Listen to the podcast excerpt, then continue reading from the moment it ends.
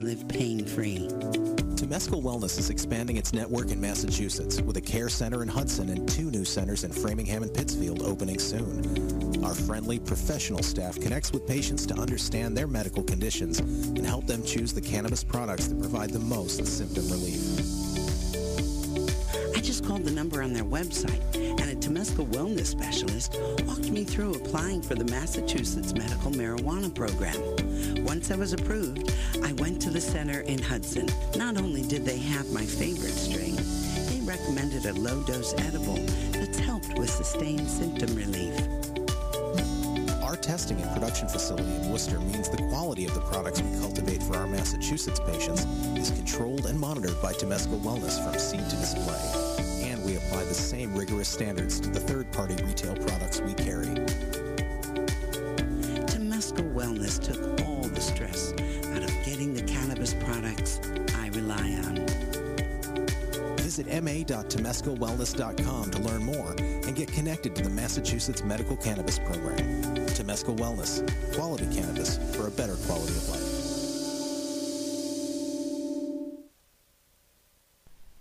Welcome. We're live. We're the Young Jurks, WEMF Radio. My name is Mike Crawford.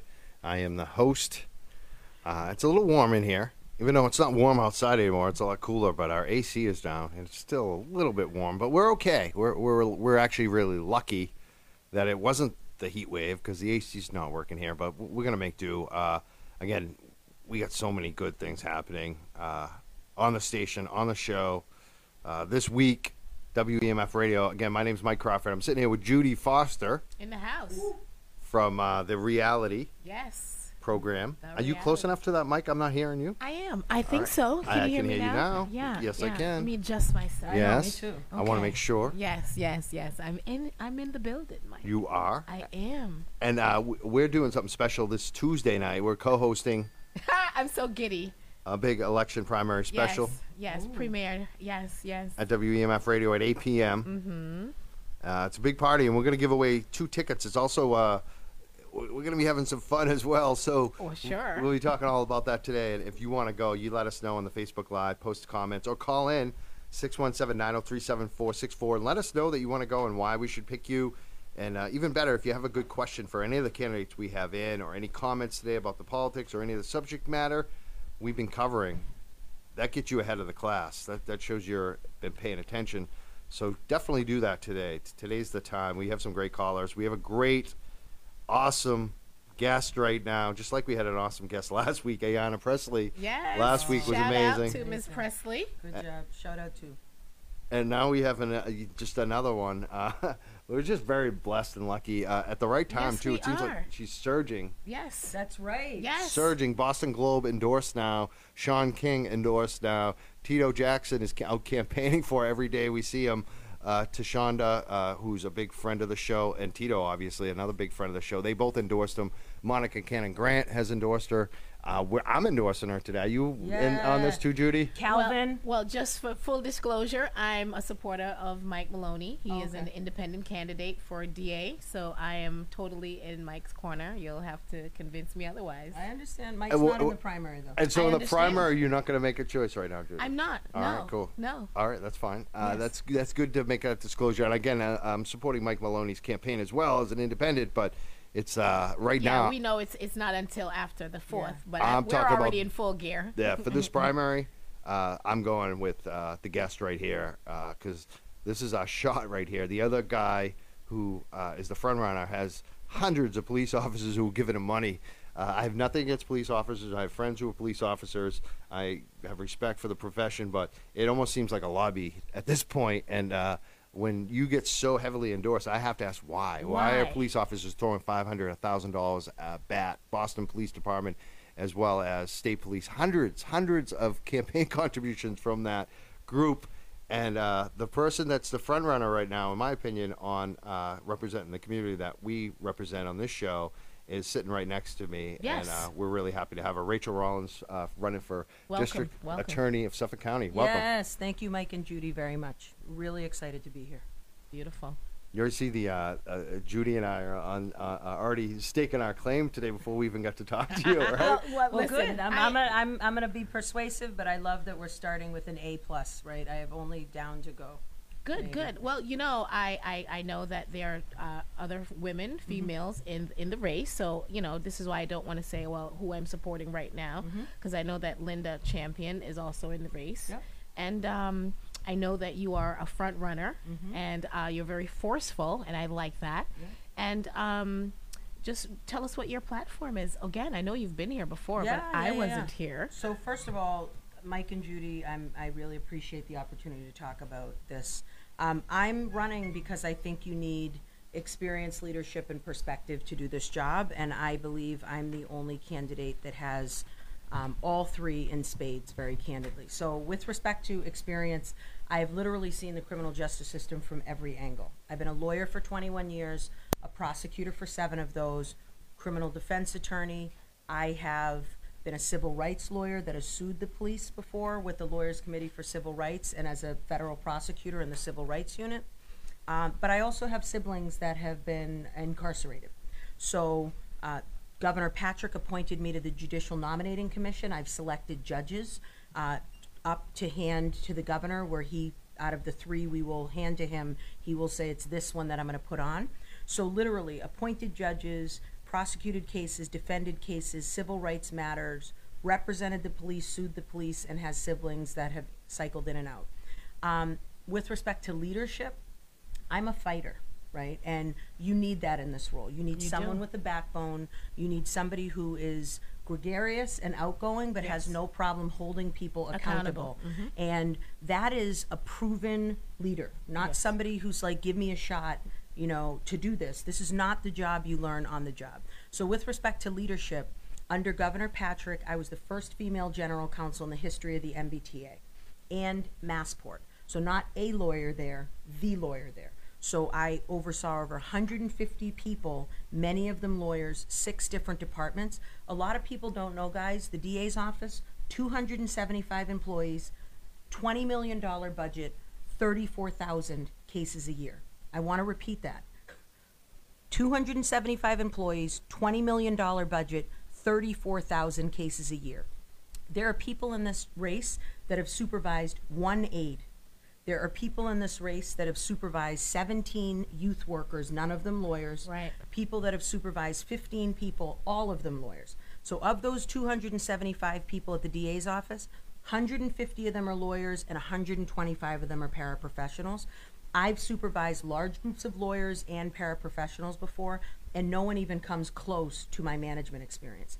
And we need a manager now because there's a new criminal justice reform bill that was just passed. Yes. So if you've never implemented policy, like legislative policy is really great on a wall somewhere, but unless you have internal policies to have them trickle down into your staff, Now, let me uh, interject, if you will. Mm-hmm.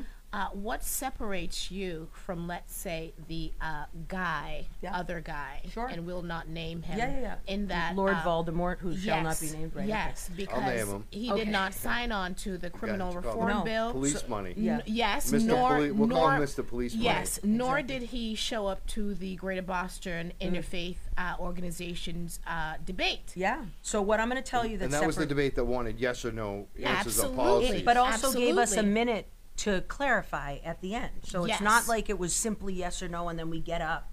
He he didn't show up. and I was there, so Yeah. I can speak to that Yeah. debate. And so was I. Yeah, I, yes, and I, I watched you, and Yeah. I love the way that you handled yourself. Yeah. and I just want you to speak to folks who are already on that bandwagon because Sure. I've seen lots of signs Yeah. in our community, Yeah. and I'm wondering if these same parents who are advocating for this guy who shall remain nameless Mm-hmm. to be the DA, do they realize? That their chi- children's lives are in this guy's hand, Oh, who yeah. is not about criminal justice reform. He's about law and order. Mm-hmm. He's not about ref- reform. He's not about uh, empathy in any way, shape, or form. Yeah. So so I don't I don't yes, of course I will. It's very funny. You know, we have a president that is sort of an extrovert and his behavior is very is is is blatant, right? This candidate is not blatant. He Yes. presents well. He's He's, smooth. mild mannered. You know, he has pictures of like, yeah, I love it when other candidates have like hired black people to put on their websites and Yes. all of their, you know, materials. I got a call from a meet somebody in the media that said, you know, we're ta- we're doing a story on Greg because Greg, you know, had a black guy that slept on his couch for a couple weeks, Oh, and I'm like, wow. okay, you know, I'm a black person that owns a couch that I sleep on. Are you writing a story about me? But Can we talk anyways. about your family? Yeah, too? 'Cause exactly. You have a very compelling family. Yes, we story. will. But the difference is between between me and that individual is that person's 37 years old. I'm not an ageist, but they've been a lawyer for like 10 years. Mm-hmm. So that JNC, the Judicial Nominating Commission I was mm-hmm. telling you about, you can't even be a judge unless you've been a lawyer for 10 years. DAs are extremely more powerful than judges. Yes. So I just think, yeah, you know, he seems nice enough, but I will say he has only ever worked under Dan Conley. That's it.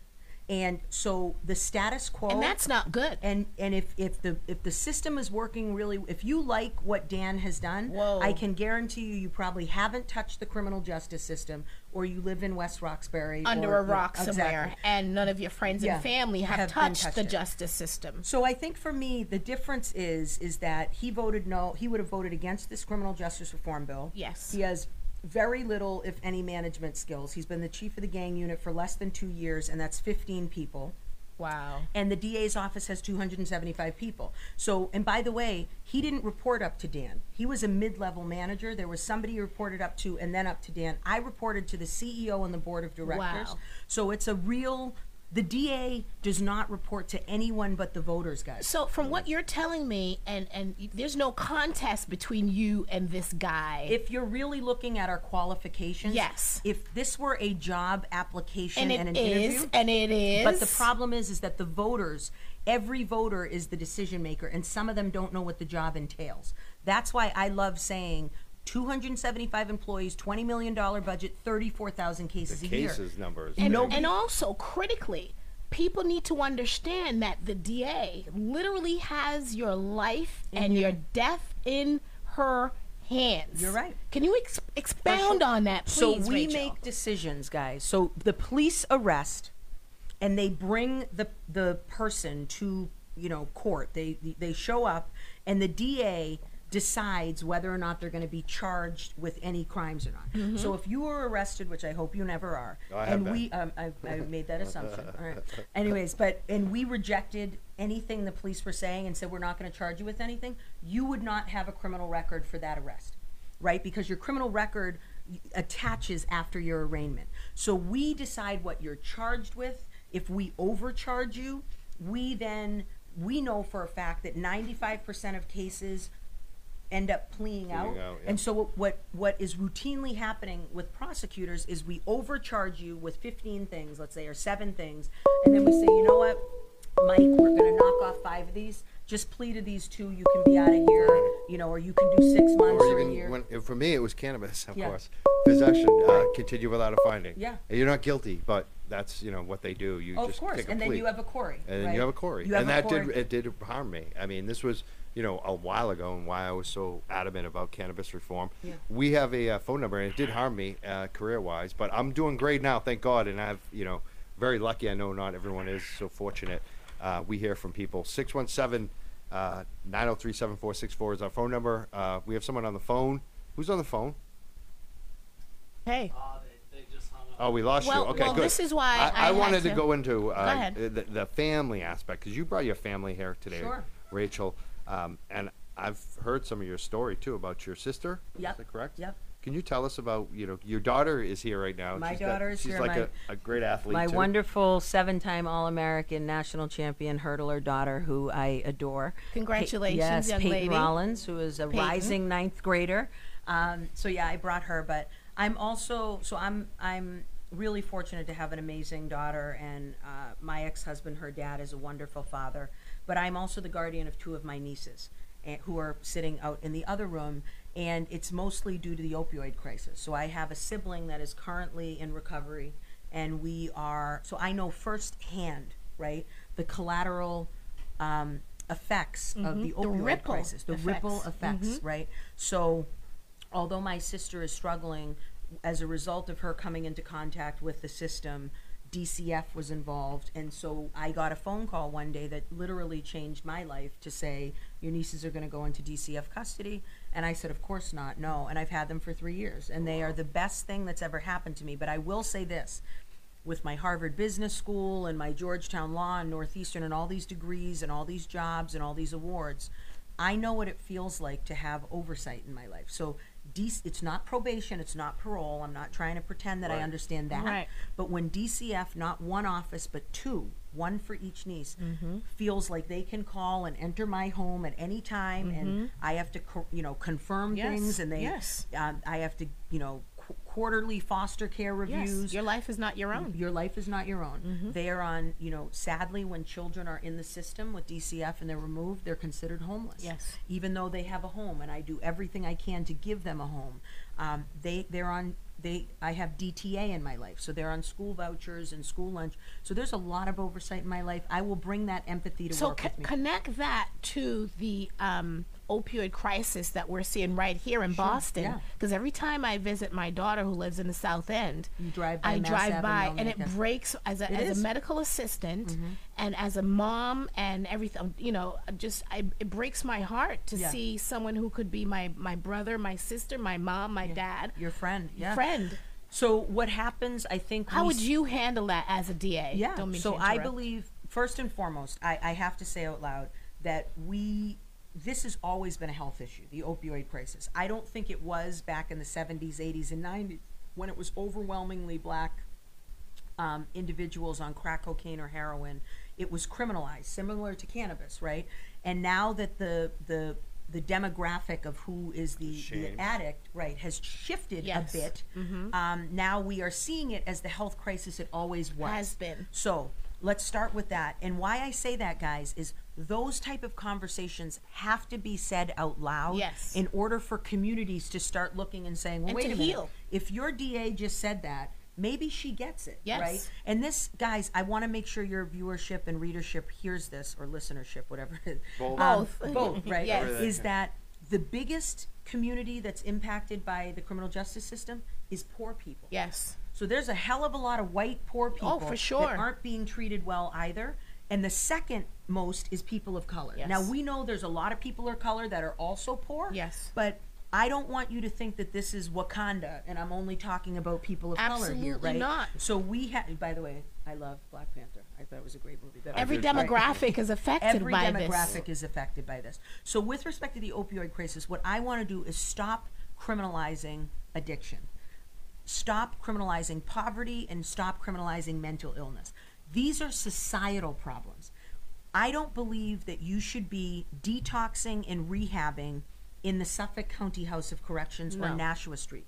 I think you should be at BMC Yes. or a facility that is better adequately Equipped. suited and Absolutely. equipped to handle your health Yes, issues. yes. Um, what we are doing is arresting our way- and Criminalizing. criminalizing these things. So what I will be doing Mm-hmm. is not diverting the way that like you or I got a CWOF, but, you know, how, 28 years ago. Which still stays on your Oh, which, record. Believe me, and we'll get to that. Um, but I- I will be saying no.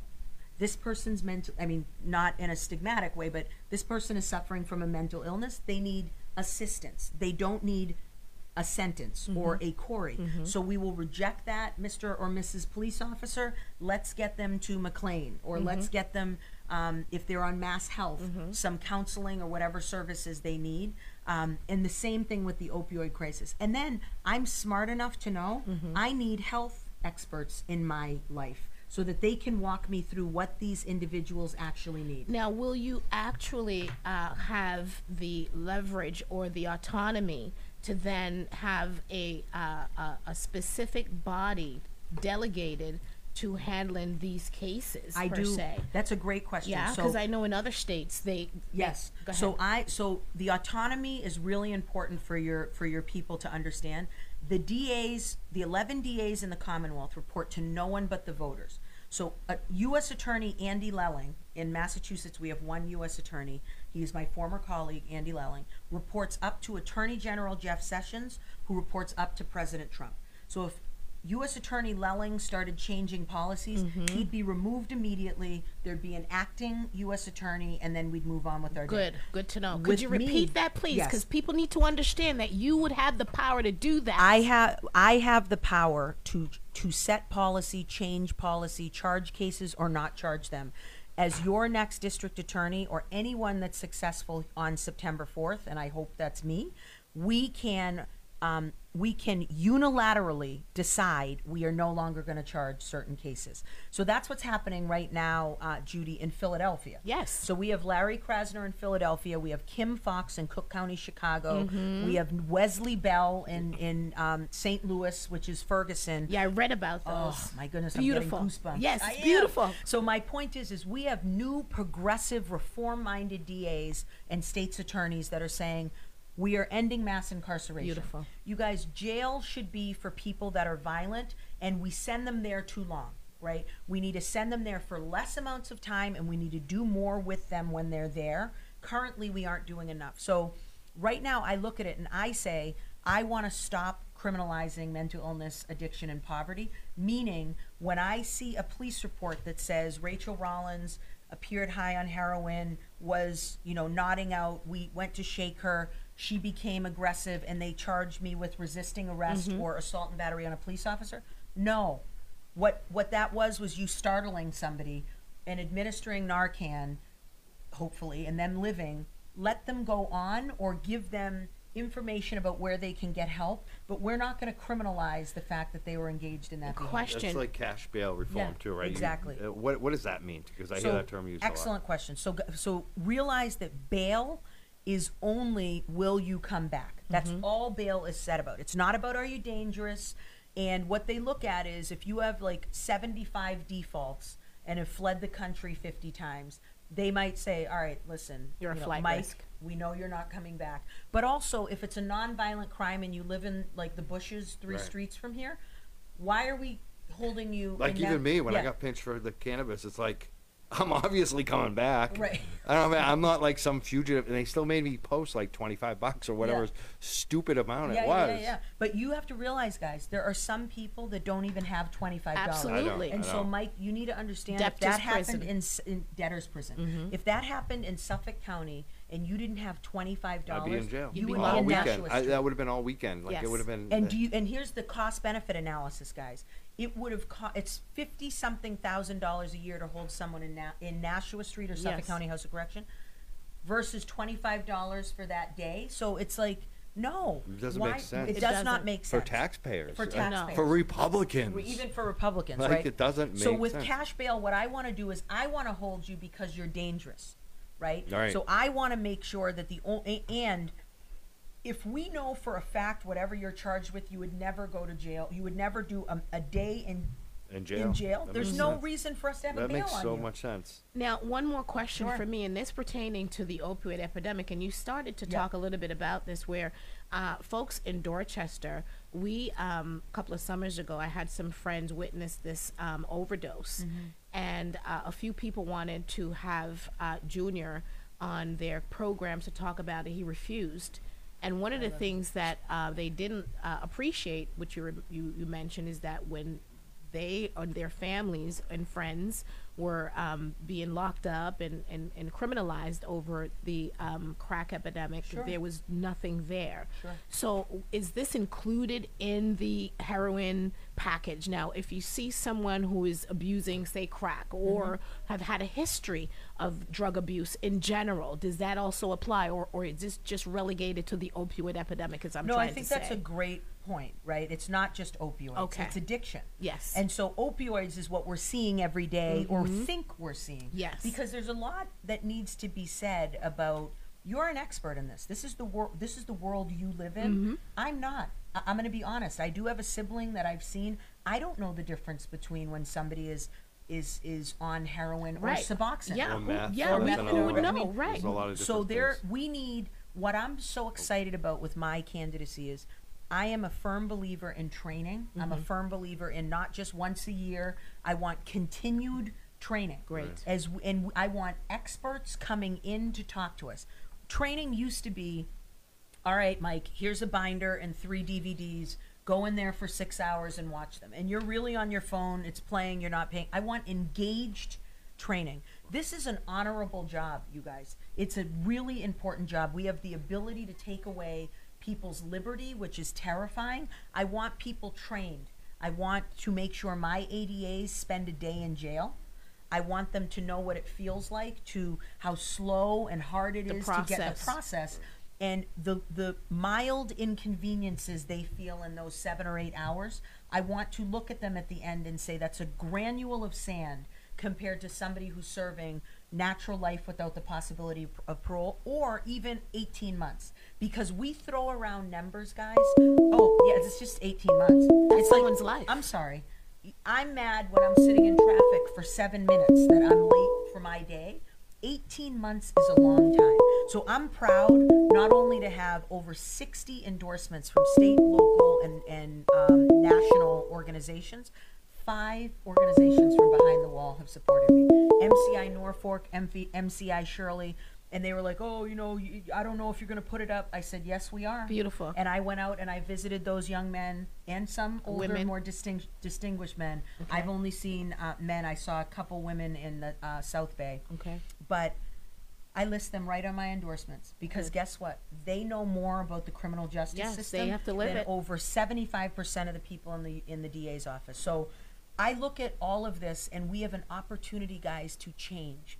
I really believe the leading candidate with respect, I will only say leading with respect to money raised. Yes. Not with respect to Right. endorsements, not with respect He's to leading community. in police support too. And absolutely. We know that. Yeah, and, And the that's police, horrible. The police don't want change. The police love that, that that candidate Greg Henning is saying, nope, we think it's perfectly fine that when an officer is involved in an officer involved shooting, that the very DA's office that works with the police every day is going to keep that investigation. It's bias, and I am one of very few candidates that have said, or candidates in the race that have said, nope, we're removing that from the office. That was going to be my next Does- question. should they have a separate commission, like even at, with Boston Police? Like that that came up with uh, Tito Jackson's Mm-hmm. campaign about having like a, you know, a, a review board, a Yes, civilian yes, a citizens review, board. re- Should that be review board. Boston So- should be they be under that? So what they have right now is the, the Mayor Walsh has a co-op of three individuals that oversee, but they have no, they, that oversee any excessive force, um, you know, uh, officer involved shooting, those type of matters. They have no, uh, no authority, No and power. right- No no, subpoena power. power? They don't have No subpoena, subpoena? power. None. They get to make a recommendation, And that's to- it. Has and no then teeth. The, yeah, and then the, the the commissioner can say like, yeah, no thanks, Do whatever he wants and do whatever he wants after that. What I want, and I'm the only candidate that has said this, I don't want to pitch an officer involved shooting to Middlesex County or to some one special prosecutor that I do. I want there to be a group, and I am a coalition builder for sure. Like I'm a, Appointed or elected? no, I want to appoint a group of former prosecutors, criminal defense attorneys, retired judges, retired law enforcement, civil rights lawyers. Women and people of color will be involved in this group, um, old and young, and they are going to investigate and report directly to me. Because remember, I don't try cases. The DA does not try cases. She sets Will policy. they have Yes. subpoena power too? They will, so they will have the power to, uh, full power to investigate what it is that, that happened in that, um, in that officer involved shooting. I plan on giving them subpoena, the same power that we would have as the DA's office. Wow. I'm gonna give right here. They will be people that I've appointed. Beautiful. Um, but I wanna make sure it's not skewed exclusively to prosecution. I want good criminal defense lawyers on there, civil rights lawyers, retired judges, and retired police officers or law enforcement. Um, and they will do an investigation report to me. And then if I disagree, mm-hmm. then I will appoint somebody to go to grand jury and, and charge that case against the police officer. But what we are going to start for sure is some real walls and separation between our office and investigating the police because we're co-joined. We, mm-hmm. we operate too closely. And I will say, I think those are other very large distinctions I have with Greg Henning is he thinks it's working perfectly fine. Thank you very much. It took him five times to answer a question about racial disparities in the office at Hibernian Hall. The the crowd was erupting, and I just think it's very entitled for him to believe he doesn't have to show up. Yeah. you know, I'm one. I'm the. I believe I am the only candidate that showed up to every single forum. There were other candidates that didn't show up, and irrespective of what the reason is, I had a death in my family. My cousin overdosed and died in South. Carolina the morning of our forum at Suffolk County House of Corrections. My condolences. I went, and I appreciate that. But this is real. Like I have touched life and this. death. It's life and death. Yes. And I feel like we can't be cavalier. No, we about that cannot be. and I believe we are. And I don't want somebody who read the new Jim Crow or listens to like the Roots and thinks that they understand our culture. I think we need somebody who has a lived experience in this role. And not only do I have that, I am also supremely qualified to do the job. Uh, talk about you talked about some of the uh, endorsements. Boston Globe is obviously huge. Shaun King is huge. Yes, yes, Some of the yes. other folks in, in, incarcerated are it's huge. Yep, but just MCI Sean, Norfolk and, and Shirley, four four um, wonderful organizations at MCI Shirley. And Shaun King has been a game changer for us. So Real Justice PAC endorsed Larry Krasner, endorsed Kim Foxx, endorsed Wesley Bell. All of those progressive, wonderful states attorneys and DAs. I am so humbled that they came here, looked at candidates, vetted like through the people they know in the Boston area and selected me. And they we are we are all the better for it. I, I would not be where I am right now without the help of Shaun King and the Real Justice PAC, Spencer. Our field organization organization is amazing. And then for me, if you look on the back of this picture, this is my family. Okay. So I'm the daughter of a second generation Irish American man who's a Vietnam vet, former corrections officer. Nice. Wow. 40 years in Boston Public Schools and a first generation mom from Barbados. Oh, Awesome. so so wait, Oh, you're, you're oh, West oh, Indian. Stop it. Yeah, Stop yeah. it. sisters. So so okay, Yeah, okay. see, I told you. So wait a minute. So I want you. I heard that you mentioned um, lawyers committee. Yeah. I love Ivan. I, Oh, I mess I- his name I- up all the time. I know who you're Espinoza Madrigal. amazing. Yeah, Yes, he's amazing. So what's your relationship? Because they, they people should know what they do. Oh my they God, fight guys! for the community. Shout out to the Lawyers Committee for Civil Rights and the ACLU, who Rahsaan Hall and Ivan are two like pillars in the community. So what the Lawyers Committee for Civil Rights does, and what they did back when I was a lawyer at Bingham McCutchen, is they stand up for race um, and national origin uh, based discrimination and. I was involved in a very large lawsuit that unfortunately is still going against the Boston police for disparities against black primarily um, and or like Lat- Latino um, or African police officers. Um, and we, I was the first lawyer on the case. I actually got a call about six months ago because it's moved its way up and please talk about yeah, that. yeah. From the MCAD to federal court and then up to the First Circuit and back down, and I had to file an affidavit. But these are cases where police officers either believe there were two cases I was involved in. One as an assistant U.S. attorney, where black and brown police officers believed they were being disciplined at a higher rate than their white counterparts. So it's very similar to the sort of school to prison pipeline, right? Mm-hmm. In that they were like, look, I don't mind if I made a mistake being held to task. That's fine. But what you're not going to do is penalize me four times more than like Seamus O'Flanahan, Yes. who did the same thing. And so for me, you know, we looked into that pattern in practice at the U.S. Attorney's Office. The case I had was a hair testing case where um, what happens is if you test positive for you, you're randomly drug test. If you test positive, you have to show back up within 24 hours and um, present a sample to to make sure that you know there wasn't a false positive.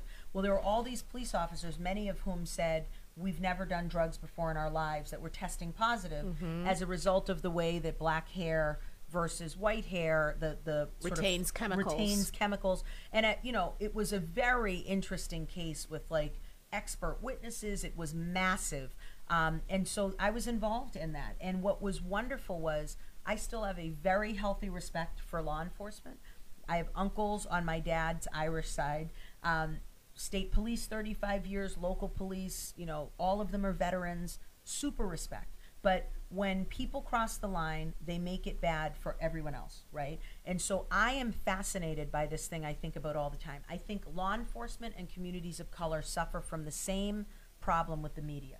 We only ever see white police officers on TV shooting unarmed black men Doing negative running things. away, mm-hmm. and we only see like large black or Latino men committing violent crimes on TV. Never When shown in a we- good right, light. we we know the overwhelming majority of law enforcement, men and Are women, good are people. good people that do a job every day Absolutely. Just that doesn't is make the dangerous, news. and it doesn't make the news risk their lives risk for their us. lives every day. So I Uh, see these officers at teen empowerment on their days Oh, off, yes, yes. not getting paid for that. The media's not there, No. Right. right? The I only s- time they're there is when an officer gets killed. I mean, Exactly. that that's Yeah. when they're, they're finally Yeah. Right, there. and that Yeah. that sparks That's that. another fire the I other know. way, right? It's- so it's for true. me, it just you guys, we can be better than this. Right. What will you do as DA to build a better relationship between, the law enforcement Yeah. Mm-hmm. and 'Cause respective is the communities? This is the Absolutely. big all problem. around, Yeah. not just the black Not just the community, black but community, just a better everywhere. relationship it's- all and- around. and it's probably the worst in specifically the Boston black now. community. You know, Well, let me tell you. So the Washington uh,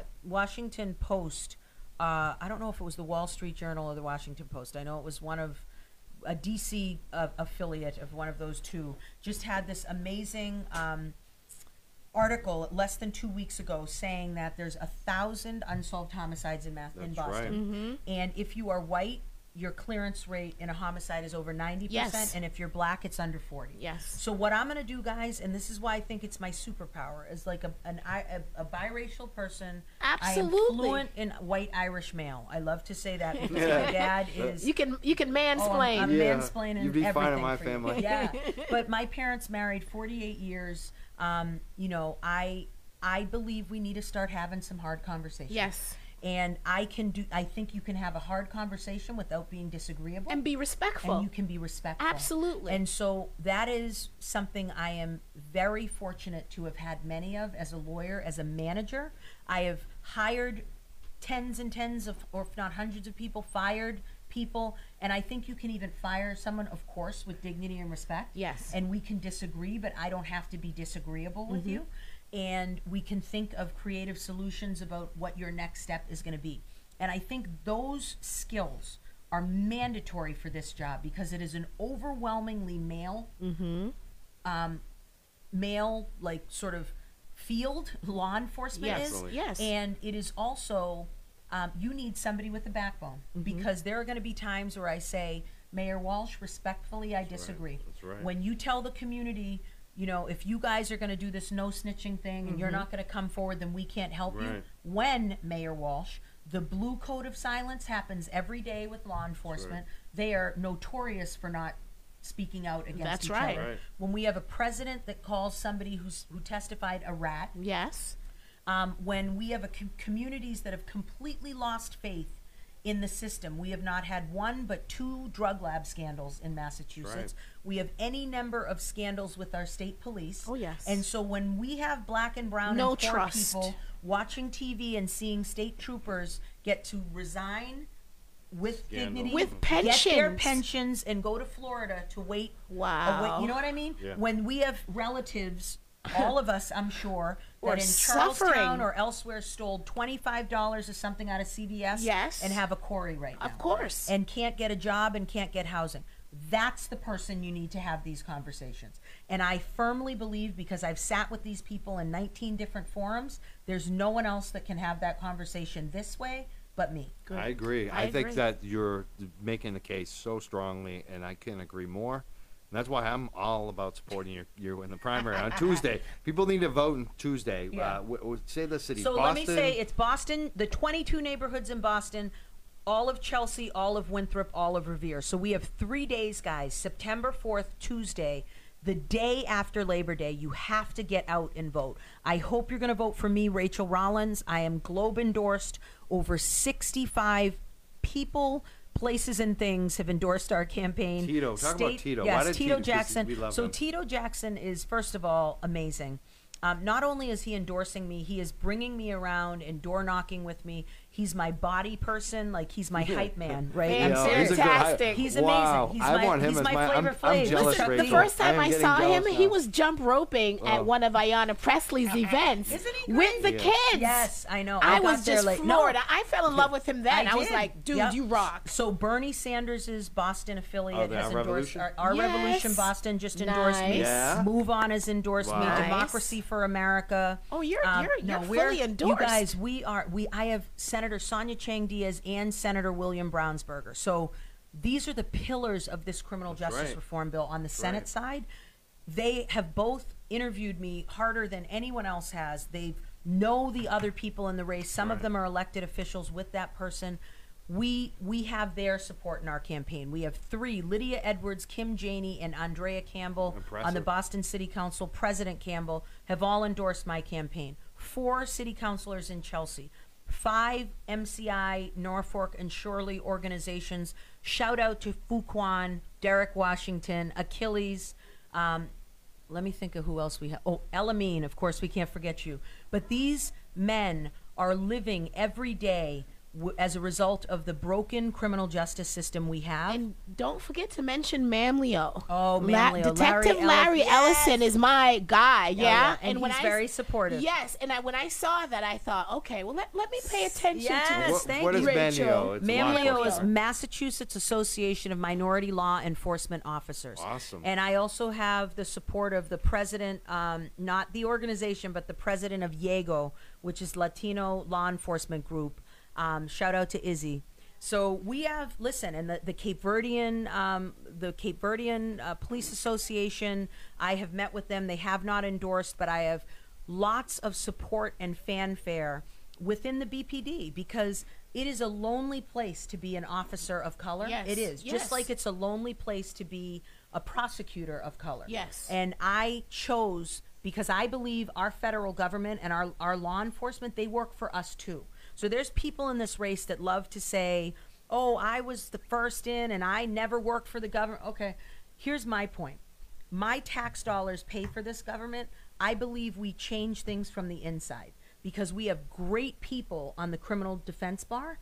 I want to make sure we're changing policy, and that's what the DA does. So I want to hold Sheriff Tompkins accountable when he's taking money from ICE, by the way, and having an intragovernmental agreement where he's getting money and beds from ICE. I want to talk to Sheriff Tompkins about making sure that he continues the wonderful work he's doing for the young men and women that are there at Suffolk County House of Corrections to get training, to get actual job skills. Because as we've said, 95% of people that go in to jail come out and return to us. And if they are more violent, more angry, More and less skilled not and good. more broken, Right. they're just gonna res- they're gonna be a recidivist and go right back in. I think we have a phone call. Uh, is that call still there? We're, we're almost out of time, so it's got to be real quick.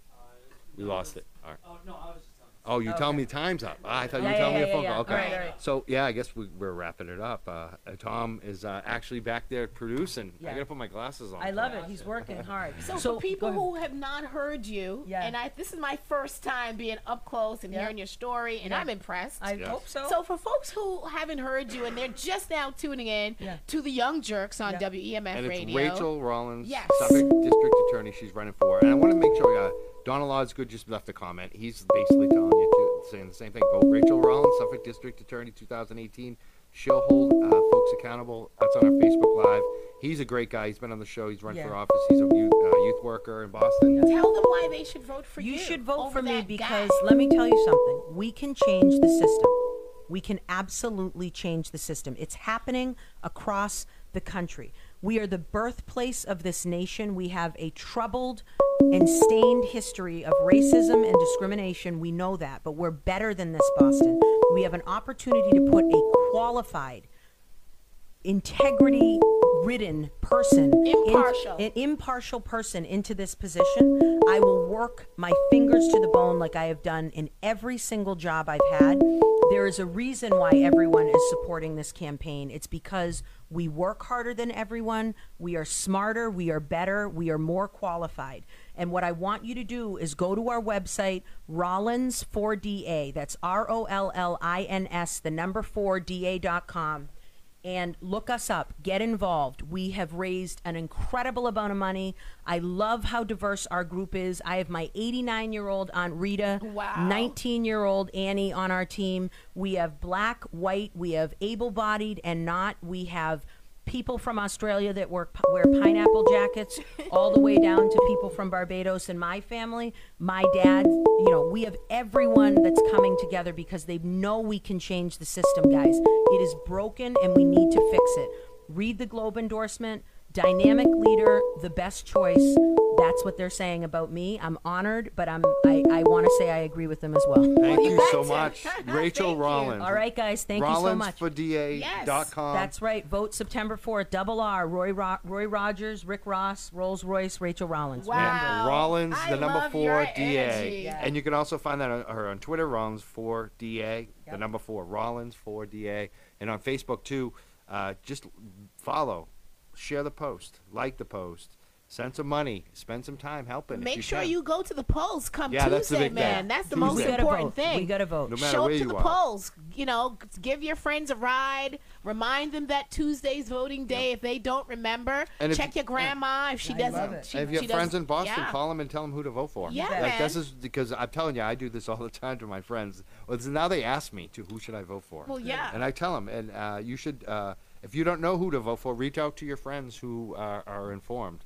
Good way to do it. We got to go again. I want to Boston, thank Chelsea, Winthrop, Revere. Boston, Chelsea, Winthrop, Revere. Rachael Boston, Rollins. Rachael Rollins. for DA, Rollins, Rollins, RR, double R. We and got we it. wish you the best. Uh, I for need Always Tuesday. with the Rolls Thank you, Royce. guys. September That's 4th. right. Our next district right. attorney. Thank I, you so I'm, much. I'm hoping. I really Really am. good to meet I am impressed. I am too, and I like Mike too. He's a good, he's a good guy. We'll We're- see I you. hope to see him on November 6th. Oh, for, for sure. sure. All right. And uh, we're going to take a quick break. We're still uh, going to be live. We're going to take a quick break and come in with another candidate I'm in from about 10 Jamaica. minutes. Oh, Jamaica. Yes, So it's- yes. Uh, well, my Tom stepfather's from Morelli, Barbados. Yes, running yes. for state senate, is coming in. So we're going to continue it. Stick around. My pleasure. Before I became a patient of Temescal Wellness, I'd worry when my cannabis supply was running low. I need cannabis to live pain-free. Temescal Wellness is expanding its network in Massachusetts with a care center in Hudson and two new centers in Framingham and Pittsfield opening soon. Our friendly, professional staff connects with patients to understand their medical conditions and help them choose the cannabis products that provide the most symptom relief. Just called the number on their website, and a Temescal Wellness specialist walked me through applying for the Massachusetts Medical Marijuana Program.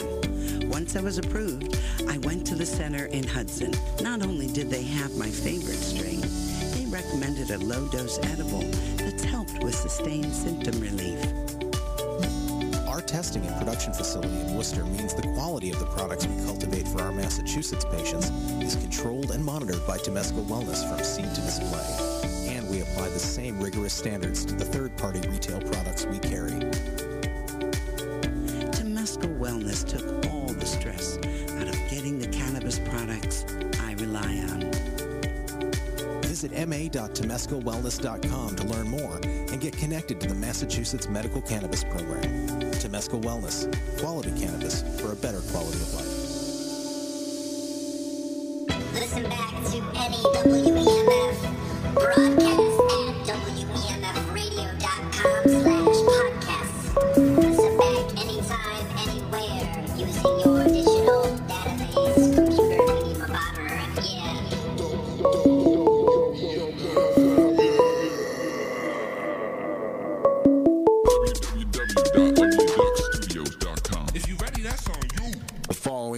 broadcast has views, opinions, and conclusions that of the individuals involved and not necessarily those of WEMF Radio as a whole. WEMF. Presented by the Sound Museum.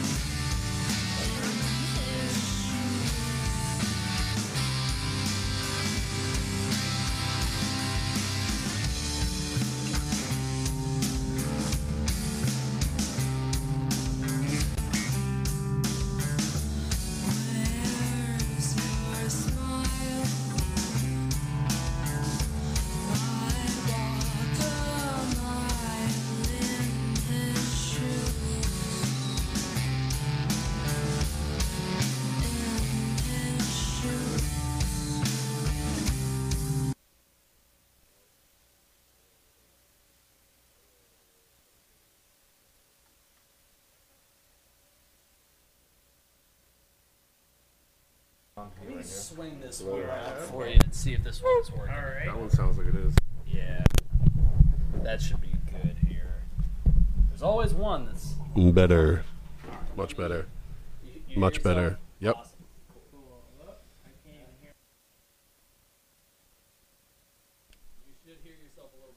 Uh, yep. Perfect. I just called the number on their website, and a Temescal wellness specialist walked me through applying for the Massachusetts Medical Marijuana Program. Once I was approved, I went to the center in Hudson. Not only did they have my favorite strain, they recommended a low-dose edible that's helped with sustained symptom relief. Testing and production facility in Worcester means the quality of the products we cultivate for our Massachusetts patients is controlled and monitored by Temescal Wellness from seed to display. And we apply the same rigorous standards to the third-party retail products we carry. Temescal Wellness took all the stress out of getting the cannabis products I rely on.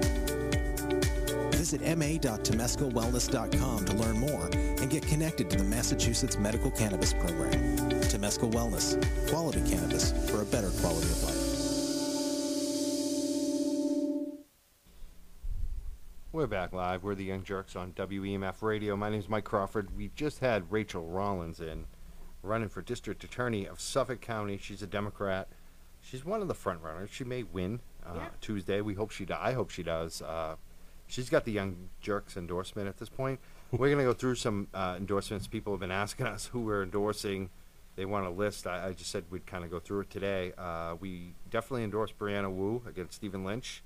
Uh, we picked Hammer Time, Sam Hammer over Jason Lewis, definitely. sure. Yep. For sure. Uh, we're picking Ayanna Pressley Hands o- for down. Congress. Mm-hmm. Uh, Rachael Rollins in the Democratic primary for Suffolk County DA. You heard Yes, that? yes. Yep. Uh, we got some others. Uh, Segun. Definitely. Yes, Idowu. yes, yes. Definitely for state For rep. sure.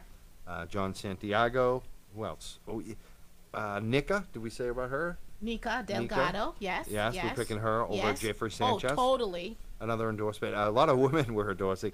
Uh, I don't know how we're going to go in governor or lieutenant governor. I like Jimmy Tingle, but I'm not sure yet. Uh, Right. he- He's a friend of the, you know, friend, a friend. Uh, but there's some other races too. If you, if you have any, I like Juana Matias as well for Congress over Dan Koh. Uh, I also like Lori Trahan in that race too. So th- you can call those endorsements if you want. What about over s- Dan Koh. Secretary of State. And not, not that I don't like Dan Koh, but I just don't like all the contributions he's got. It just sets a bad precedent in my mind Yeah, already so, right so from the beginning. who are you ahead. betting on, Galvin or, or Zakim? I don't know yet. It's getting it's a tough interesting. one. I Okay. was for Zakim early came on the show, and then I found out about some of the you know dark money for education. It kind of, I don't know. I don't know how I'm gonna go on that. There's- Okay. I don't like Zakim as much as I did earlier, I mean, but he's still kind of the the vote for change. So maybe I don't know. He's young. I like young people. Winning. I, I don't know yet. Where are you at? I haven't decided. Did you see their head-to-head um, numbers? No, where they were both on um, the, the debate. Yes. No, I didn't. No, I No. saw that, and after that, I'm I'm leaning Galvin. Really? Really? Yes. Really? Yes. Really, I like to hear more of what people are trying to do and what they're going to do, and less of attacking that Yeah, person. I you hear you on that. Yes. But So- there's also uh, being in the office for too long. Maybe it's time for someone Exact- new. that that's too, a that problem. too. That's one of the reasons I like to see change a lot Mhm. in these offices. I think it's good for our democracy. It's good to bring uh, new generations in. Absolutely. So those are some reasons I do like Zakim. But uh, right. I hear you. To some things uh, Galvin has actually done well, even though s- there's a lot I don't like about him too. Uh, s- you can call in Right. 617-903-7464 if you want to weigh in on any of this. We also have a candidate for office. Uh, he's not. Uh, well, he is on the primary ballot. I don't think he has an I opponent. have an opponent. Yeah. But, uh, We got him- we uh, got- Oh, there we go. Okay. So uh, let's introduce you. You're, you're running uh, for state senate as a Democrat. You don't have a primary opponent, but you will be on the ballot, It will be, yes. and uh, hopefully you'll win that Yeah, ballot. if I lose the blanks, then it's uh, pretty and you, bad. and you're running for state senate against a Republican in the general election, who is uh, the sitting state senator. Yep. Uh, your name is Tim. Tom Morale. To- I read it wrong. Tom. Tom Moroli. Did I say that? Moroli? Morale, Morale. Morale. See, I got it wrong. Tomato, tomato, Morale. but It's Morale. Morali. See, I get every name wrong, but this It is, happens. This sounds like it should Morali. That's not that hard. Yeah, yeah, yeah. It's uh, you know, it's, people have been pronouncing my last name wrong my entire life. I'm pretty used to it. But Mhm. you know, my great grandma from Italy was adamant that it was Morale. So that's what it is. You know. that's what you're going with. I, that's usually how it's decided, yeah, right? absolutely. Maroli. No. It helps when you get the phone calls of, and you know it's uh someone trying to sell you something right away because they can't say your name. Like Oh, I always no get way. Mandile, Mandalay, The, or the, something the, like that. the weirdest pronunciation of my last Nope, name I ever here. got was where there was someone that for some reason was intent and my last name is Morales. I just said, "Where'd the S come from?" You know. Funny. so how's that, that one? Six one seven nine zero three seven four six four. I'm just sta- picturing something, someone who's like like Latino. I don't know, just like they just because that sounds like a, a Yeah. Morales. Right. We know a lot of Yeah, yeah. Moraleses. Yeah, so Um, they added an S. Yeah. Wow. Yeah, I don't know where that came from. Like I Well, said, Morale. It's some spicy with an S. So what, yo, Tom? Why are you running for state senate? you know, I'm a I'm a public employee in the the little town of Mendon, in Central Mass. Uh, lived there my whole life. I used to work in Congressman Richard Neal's office. Um, also the economic development chair in town. And as someone who's lived there my entire life, I just feel that there's local issues that aren't being advocated for right now. Uh, it's really the path to running started a few years ago when Mendon had an override vote uh, because of our education system. Uh, it was underfunded and we, we needed more funding, so I went out organizing alumni in town to come out and vote in favor of it. Through that process, I realized that, like so many other communities in Massachusetts, the problem was bigger than just that town. There's a, a problem with our education funding as a whole. Yep. Um, towns all over the state are, are underfunded, and really, I, I think that no matter what zip code you live in, you should have access to a quality public education. And no matter what zip code you live in, uh, that we should aspire to a, a better public education for everyone. Where, I- where do you stand on like the, the school choice, the charter school Look, debate?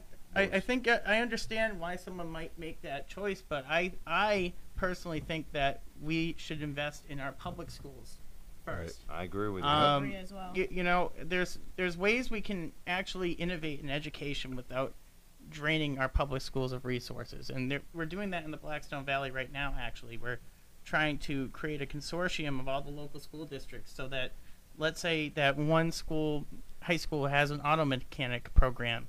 You can actually take that class there as someone from another school district without Mhm. actually leaving the school district. And Excellent. so that's that's kind of the direction I see education going in the state, and that's that's what I'm pushing for. But overall, I, I think that we need to um, increase the resources for our public schools, not privatize them. That sounds good to me. I'm, I'm already I got on board. Let, let's ask about the cannabis issue because that's a big one, even on the state level. Yep. Because implementation has always been an issue on the medical, and now we're seeing, you know, we thought we had a great law. we thought we Thought. voted in a great law. Thought. And then uh, the state house decided that they knew better, and they rewrote the law Mm. and made it slightly less better, but it's still probably one of the best laws out In there the in the country. books in the country so far. Yep. Could be better, but you know it's pretty good. But now we're running the same old issue, implementation, and it's again about big money coming in uh, from out of state and controlling the market, and shutting out the little guys, and shutting out people of color, and shutting out the people who actually uh, fought for the law. Right. Um, and and one of the issues is uh, you know the cities and towns are shaking down uh, the small guys for big fees. Um, so there's a question. Number one, would you uh, support uh, stopping that and, and capping it at three percent is the is the fee for five years, which was in the law, but the commissioners aren't holding the cities and towns and the, and the uh, rich applicants to that, and they're basically monopolizing it through uh, fees on the city and, town level. Um, so we're wondering if you would uh, support stopping that, you know, and asking the commissioners to stop that. But also, I want to ask because in California, they're you know voted on the same time, but they're, they're they've been further along on the implementation.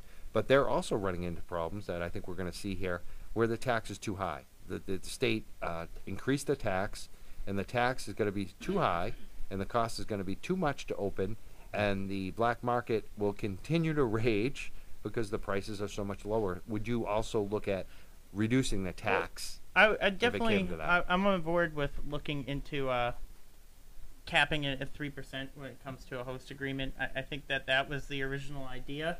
Um, I, I think it's still with that three percent. I, I think it's definitely viable for towns that need funding. I, I think it's That's still a lot of money. Right, right, and uh, I think the most important thing here is you you give local communities control over how they want to implement it. But the thing is, I think it's still a viable option at three percent, and we have to look at um, changing the law to go back to that, revisit that. Um, I think it's important because, like you said, you're seeing. Sorry, my my, my headphones. I, like you said, you're seeing um, some towns really, really, really stretching that host agreement for as far as they can.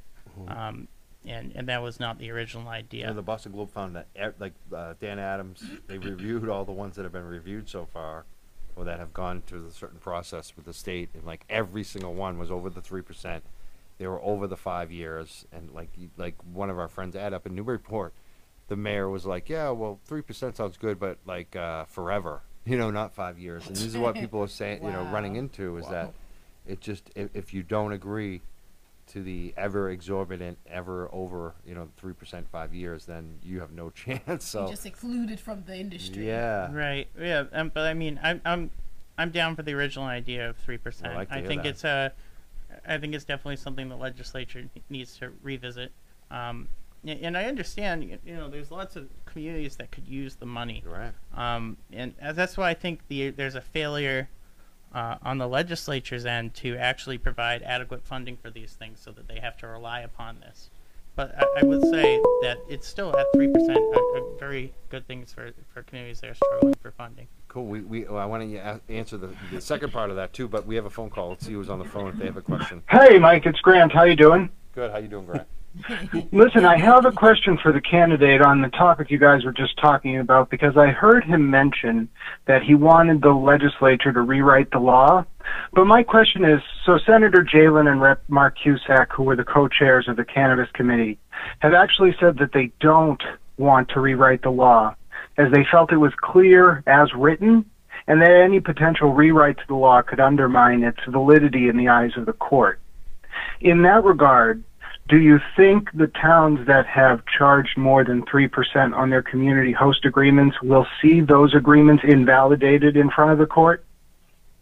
Um, I, I, I don't think so. I think it's uh, pretty clear that was the law's original intent, and uh, I, think it's it needs to be revisited. Yeah, I'm not sure about that, Grant. I think it's possible, but you never know. You know, Yeah. a lot of these cases get tossed out, and I, unfortunately, I think that's the only shot. Like that's the only way it's going to change, unless these commissioners change their mind, or it happens at the state house, which is a long process too.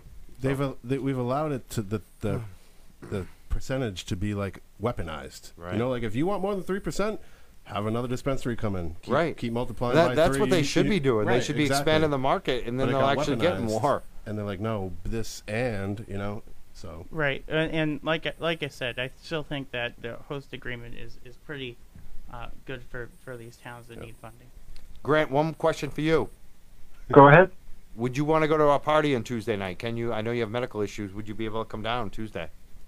Oh, if I can get out, I will absolutely be there. I'll talk to my caregiver, my in-home caregiver, and see if I can get a ride down. All right, you're in the running. We haven't decided yet, but it, I mean, we, we're almost the show's almost over. We only had like really one good question call so far. I, So. I have another. I got a question too. All Come right, on. so thank anything you want to leave us My with, Grant, before you go. Oh, no, I just wanted to say, as always, Mike, thank you. I, I think that what's happening with the host agreements is indeed a form of sort of semi-legalized corruption. And I also wanted to point out, one of the commissioners, as you know, Commissioner Doyle, used to work at KP Law, which Right. represents 50% of the municipalities in this state. Right. And if the oversight process for hiring commissioners didn't catch that, that also should be looked at. Right, and KP Law is the ones who's been asking for this. They've been pushing all this stuff. They're they're the ones telling the towns and cities to go hardline. Conflict of interest, people. Hello. Seems like it. We need to. Someone needs to look into that. Maybe yes. Dan Adams will look M- into it more. Yes, come on, Dan, do your job. He's done good job. Good Okay, well, let, let's get on this, Yeah. please, because this is just a, uh, uh, extortion. Thank you for the phone call, Grant. Thank you. Thank you, Mike. Talk to you soon. Uh, we, Stephen, you said you had a question. What do you got? Yeah, well, Well, actually, I um, would- I want to ask. Do you mind if I haven't Go finished for it, it? yeah, Go- okay. On the tax, tax has been increased. If, if we find out the tax, the state tax is too high, would you be open to reducing that tax to compete with the black market? Well, I, I think that first I'd like to see uh, us revisit the millionaires tax because right now we have a, a real drain in revenue in this state, um, and unfortunately the court ruled that that putting that on the ballot was unconstitutional. So I'd like to see revenue coming in from different sources before I'd, I'd revisit that the, the tax on, on cannabis.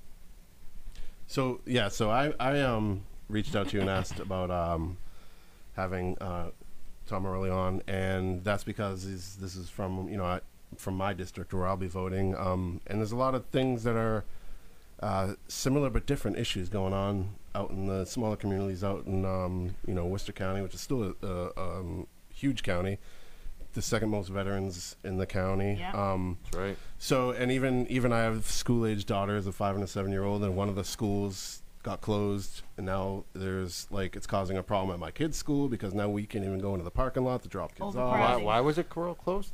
Funding. Wow. Um, Yeah. So i- you know that education's huge for for uh, me and my district. We, we were saying with the uh, building the public schools. Is, what are the towns down there that are in this district too? So there's 13 Yes. and a half of them. There's Milford, Hopedale, Mendon, where I'm from, Bellingham, Blackstone, Millville, Uxbridge, half of Northbridge, for some reason, um, Sutton, uh, Douglas, Webster, Oxford, Dudley, and Southbridge. How did I do? I think it'd be good. That was like great. pretty much all the towns that border the northern Rhode Island border. Right. Nor- Yeah. Northern Yeah, Rhode Attleboro Island, almost, Northern right? That's, Connecticut. that's the yeah. western Yep. eastern border. Yeah. Right. Yeah, it's called the Western Norfolk District, but the only town in Norfolk County is actually Bellingham. yeah, it makes no sense. But hey, uh, you know that's how they come up with the names. So yeah, you know the I I had reached out to both of um, my representatives from my county. Had one, uh, help, you know, try to at least acknowledge me asking for help. The other one did not, and that is who uh, Tom is running against. The Senator Ryan Fattman Senator never Ryan got back to you? Uh, wouldn't wouldn't sit down and talk to me. I think he was campaigned against everything we've ever done on right, cannabis right. too. So but he's um, you know, it's gonna he's he's incoming. It's gonna take a lot to to get Knock him out. Luckily, we've got time. Right. But like, I'm with Tom because if he didn't, if if someone didn't tell me he was running, I was gonna run. I was gonna get on the ballot. Good for you. But now I'm backing somebody, so I don't have to do that. Right, work. right, Awesome. right. I'm championing him because he's, you know, we've got all the Doing same it. same ideas. Um, but being the, the the you know coming from the the people, the working class, you know, he needs the those those donations. Any little bit hound, uh, counts. Um, go to the www.tomforma.com. Um, That's the if number you like for what he's hearing, if you like what he's hearing, uh, go to the website. Uh, donations, everything, yard signs. Um, you know, we can we can have a big impact on on things in our county and what's going on out there. Well, I see that um, you're the only candidate that is uh, have a water quality issue on, on Right, your, your yeah. brochure. Flyer. Yeah, on your flyer. Can you talk about that? For Yeah, me, well, um, it's interesting. Uh, unfortunately, Southern Worcester County has seen several water quality issues. Mhm. Um, it's a lot of aging mill towns. The water infrastructure hasn't been updated in years. So, for instance, Webster, I've gone to people's houses, uh, and they've showed me their laundry is stained, rust Yeah, colored. I know that Yeah, water. yeah. Yeah. A lot of the water like that can be a, like that around here. Yeah, It's not yeah. properly treated with the right pipes, right? Yeah, Old absolutely. pipes. And and then on top of that, there's a particularly bad issue in Uxbridge. Um, this actually made the cover of Worcester magazine. Um, there's a a site where they actually dumped soil from contaminated sites like the Wynn Casino on top of a drinking water aquifer. Wow. Yep. And it was completely legal because of a loophole in the law.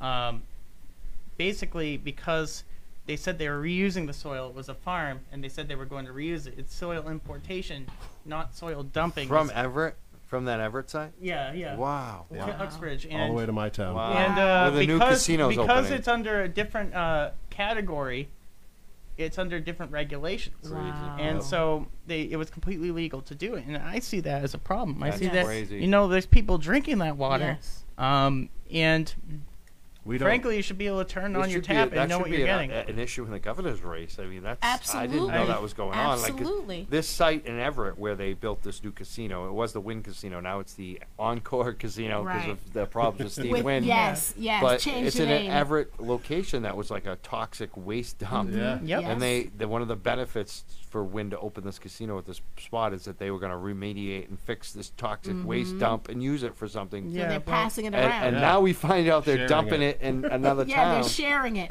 Right. Which is just I, I never heard. Yeah, and it's that no, before. it's literally right on top of an aquifer. That's crazy. Wow. That's the craziest part about all this. And frankly, this has been going on for years. People have brought this to the senator's attention, and there hasn't been an am- amendment filed to close the loophole. Senator Fattman doesn't care. I, I, I mean, not about this issue. It seems like a big issue. Is the local Yeah, media? I would covering think it? so. Is the local Well- media covering this down well, there? guys- Um, yes, yes. Look, Yeah. it's on the Worcester Telegram and Gazette. It made the cover of Worcester magazine. Um, I'm actually happy to be bringing this issue to Boston's attention. Good. right, now right. because It's kind of is for me. Well, yeah, because again, you know, I'm from the healthcare field, and part of what you're I need you to address is the the next thing is the healthcare, and you uh, support having uh, single payer health care. Absolutely. And you, you know that our governor does not support that. Our current governor does No, not does not. support that. So if you're supporting this and our current governor doesn't support this, how, how are you sus- expecting to pass, get this passed? Well, I, I think it's a, a matter of getting the legislature on board, um, and I, I think that we really need to advocate for what the benefits are. I mean, we have some of the highest healthcare costs in the country here in Massachusetts. We also have some of the best hospitals. Absolutely. But when people can't access that type of care um, to the degree they should, it's not really. Uh, it doesn't us. really matter, right? Right. Right. Right. Uh, so I- I think right now you have to look at a way to keep these costs under control. And I I think the best way to do that is to cut out the middleman and really go towards a single payer system. I, there's an economist that testified in front of the legislature a few years ago that found that every community in Massachusetts could save a million dollars a year if Like- they they move to a single payer system. Wow. Well, the folks on the other side, and I just had this conversation with a young woman um, who uh, explained to me that the single payer is not so good because one size doesn't fit all. So how how do you combat that issue? Well, I- I'd say look at what we're having right now. What we have right now is really you're paying more for less co- less and less coverage, uh, and it happens. It's been happening no matter what your plan is. Um, I think that we have to have some room for supplemental plans, but overall, I think that really you should be able to go to the doctor, get treated, and not have medical bills that bankrupt you. And well, That one of sounds her, good to me. Well, Yep. one of her pushback was, well, what about the folks who live in the Berkshires who can afford health care? Why would they need single payer health care? And why should they vote for single payer health care? That's what her pushback was to me. Well, like I said, there's all, you have to leave room for supplemental plans, but Yeah. there's needs to be a basic level of healthcare coverage. Agreed. And that's that's really that's what we're looking for. If you, like I said, if you want to purchase an additional plan to Mhm. supplement your own, we're we're going to allow for that. Beautiful. But it's it's really about making sure that there's a basic level of care that everybody in the state of Massachusetts is entitled to. We kind of pay for it all anyway, Yes, right? absolutely. Yeah, yeah we do. At No matter what, whether it's Taxes, welfare you already- or you already look at how much taxpayer money is going to health insurance companies, and it, it's a sizable amount. Um, It's immoral, actually, when, when you look at the, the, the Right, quality, a lack right. of quality of care that we actually receive for And- those dollars. And you know, insurance is just a transference of risk, right? Yes. Um, and what we did with o- Obamacare is we increased the risk pool. Mhm. Um, which It was a- insurance Which is a good reform, thing. right? Yeah, which is a good first step, um, I think. But but the problem is that I, I think it's clear the health insurance companies don't want to cover certain Everybody. people, Right. And that certain It's too costly. ailments, it's too costly. So they're trying to find ways to price people out of that the the risk pool. Mhm. Uh, and so what we need to do is we need to, to have um, the state take on that risk. Yes. Um, for cat- especially for catastrophic cases. I agree. So. Hallelujah. Yes. 617 903 7464 is our phone number if you want to call in. Uh, we're the Young Jurks. We're on WEMF radio. Uh, we're speaking of Tom. I want to make sure I said the name right. Mor- Morelli. Morelli. Morelli. Tom Morello.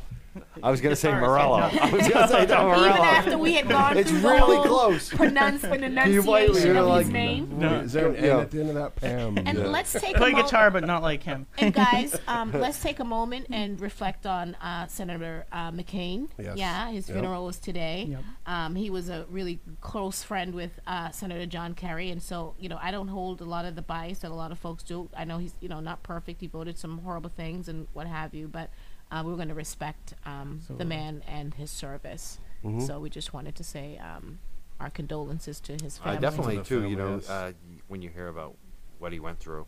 Oh yeah. And then he chose to stay. Yes. Like he could. Like, they, absolutely. after And he chose to stay, turn. they beat him every day for like hours. and People- hours, broke bones. He, he couldn't even walk. Like he walked like this for the rest of his life because.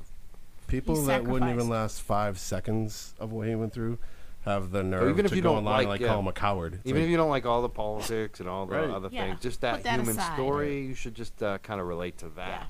Yeah. And he chose to stay there because he was someone who uh, had a father who was well connected politically, and that's Yes. why he was probably getting released earlier than Yes. everyone else. Yes. And he said, "No, No. I'm not going No until special everyone else." treatment for me. his grandfather too. Absolutely. His grandfather and his father. Yes. So he So- could have had special treatment. He I gotta, you gotta respect that. And one more thing that he did that impressed me was the Obamacare vote when Oh, um, it this showed up. administration wanted to Yep. just get rid of it altogether without a, a plan or for replacement. Right. Guy should have been in the He hospital. sho- yes, guy, yeah, he showed Yep. up and he was And, he- I, I and it loved wasn't his easy for him. showmanship. And it wasn't No, easy too. He 'cause showed he, off he on made that a lot of people upset Yes. about Lots that. of I enemies. think, uh, uh, well, um, the other huge thing is uh, campaign finance reform. Yes. That was that was his. That, That was bill his was thing. his. Huge, yes. And that it was, you know, to, to push that from either party, Mhm. uh, to the degree he did, I think takes a, a Brave. lot of political Yes, courage. And yes. honestly, you know, he's. Will you take that on if elected? Oh, well, I mean, I've taken a pledge to not accept dark money Okay. organizations helping Good. me. Um, I I mean, because in my district, actually, dark money has been a huge problem with the Mass Fiscal Alliance sending 11 hour mailers out at the end of just about every election for, this seat. for the uh, sen- current senator. I'm sure. I'm sure they love him. We have a phone call. We'll take it. Who's on the phone? Idolo Feeney Hey, Idolo. from Worcester. Hi. I say your, say your first name again. Idolo, like eat a loaf of bread. Eat a Yeah. loaf. Eat a Hi, loaf. hi, Idolo. How are you? Good, good. Listen, um, so I'm not in Tom's district, but I'm very close.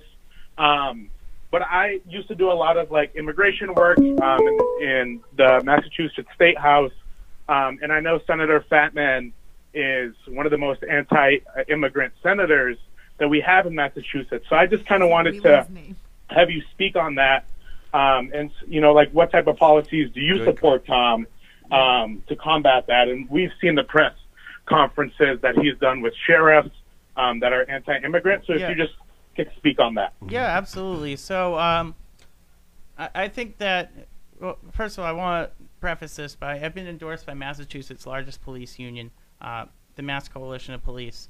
Um, I think in large part because of my position on this.